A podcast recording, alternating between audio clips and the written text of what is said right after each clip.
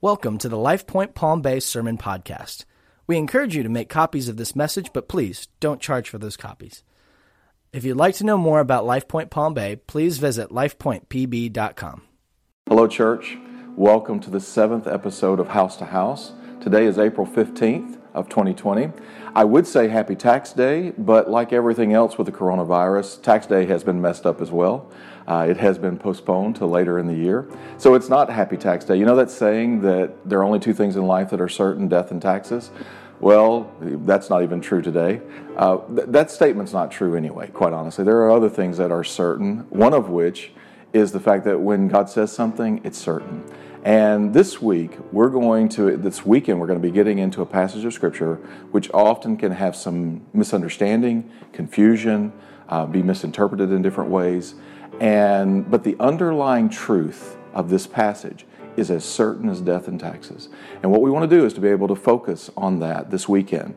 Now, uh, as we get into Ephesians 5 22 through 33, and I'm going to give you some homework assignment here in just a moment, but we want to look at the underlying truth. I am so grateful for all of the resources that we have available to us as believers that help us in marriage and family. There are tremendous resources that are out there. We use many of them in our church.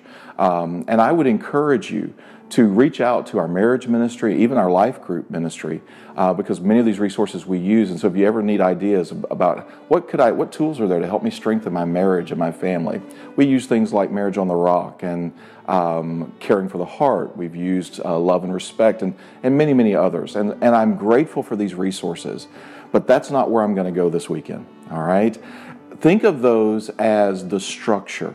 All right, think of them those resources as the building itself. But if we do not have a firm foundation of underlying truth, the building, no matter how pretty it might be, no matter how useful it might be, it will fall without a firm foundation. What we're going to look at this weekend is a truth that is the foundation for everything else that Ephesians 5 teaches. So I want you to join with me. Now, here's the homework assignment, and it's literally homework because we're all staying at home. So here's what I want you to do. Number one, before you begin, I want you to sit down and ask the Lord to give you fresh insight into a familiar passage. Okay? This is important and be be genuine with this. Be real. Really ask him.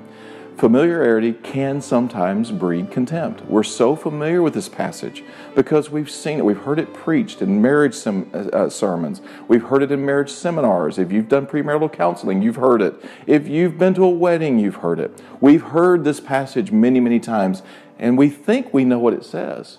We may be mistaken. It may say some things we didn't realize.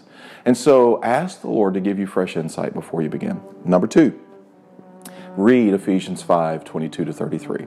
Take some time between now and Sunday. Might even read it several times between now and Sunday. Read that passage of Scripture. I encourage you, you may consider reading it out of a different translation or several different translations. That helps me sometimes to see a familiar passage in a new way. You say, Troy, I only have one translation. If you have access to the internet, there are many places there where you can go and read. Bible Gateway is one that I'm familiar with. I think there are 60 English translations on Bible Gateway, all right? So there's lots of resources out there where you can do that if you'd like to. And then here's the third thing I want you to spend some time contemplating. You know how to do that? You just kind of sit quietly in a place where you're able just to relax and think. Maybe you have a favorite chair where you like to do that. Maybe you do it outside. Uh, maybe you do it while you're taking a walk. It doesn't matter. But that place where you contemplate, the scripture might call it meditate. But I want you to contemplate the last phrase of a poem by Robert Frost. Now, you know Robert Frost, or many of you do, and most of us are familiar with his poem, The, the Road Less Traveled. Uh, that's his most famous. But he also wrote a poem for his daughter when she got engaged. And it's called The Master Speed. And you don't have to read all of it. There's some really good stuff in there, but you gotta you gotta unpack it. But I want you to focus on the last part of that. And the last part of it says this to such as you with such a master speed, talking about his daughter and her fiance, cannot be parted nor be swept away from one another once you are agreed. What have they agreed on? What have they agreed to? that life is only life forevermore. Life is only life with meaning and purpose. Together, wing to wing, and oar to oar. It's that last phrase I want you to contemplate. Together, wing to wing, and oar to oar. What in the world is Robert Frost talking about? Picture the imagery he has a bird with two wings, a, a small boat with two, two oars, so two people in it rowing. Or you could say a canoe with two people in it paddling, all right? What are the insights that we have in this? Because what Robert Frost is talking about is the underlying truth of Ephesians chapter 5. And if you see it here, my guess is you'll see it there as well.